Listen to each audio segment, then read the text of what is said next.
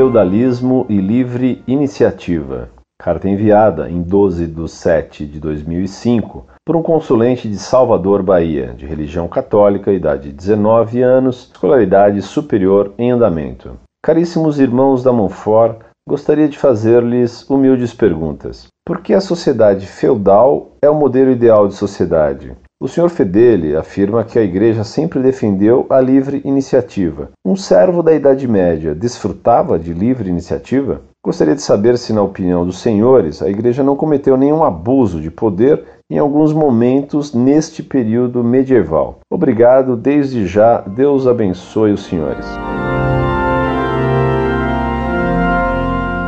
Muito prezado, salve Maria. Deus fez a natureza humana feudal. Em toda parte, caso não haja intervenção de forças inimigas de Deus, a sociedade sempre se estrutura de modo feudal.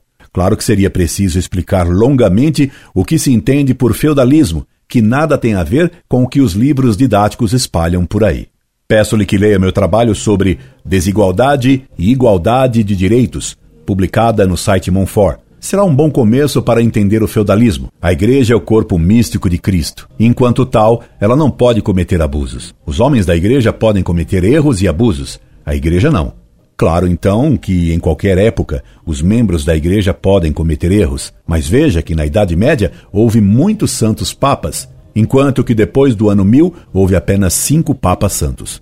O que não quer dizer que os que não foram santos foram criminosos. Você me pergunta se os servos medievais tinham livre iniciativa. Claro que tinham. Você, muito provavelmente, quer saber se o servo da gleba, aquele que era ligado à terra, poderia sair do lote de terra que ele cultivava.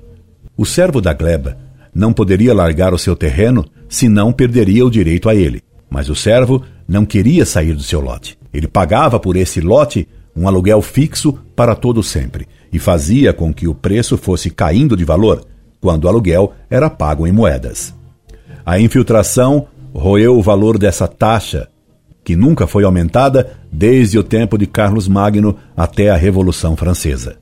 O senhor feudal tinha a propriedade do terreno, o camponês tinha a posse, e jamais a família do camponês podia ser expulsa do lote, mesmo que nada pagasse por ele, o que fazia com que o dono do lote fosse concretamente a família do servo.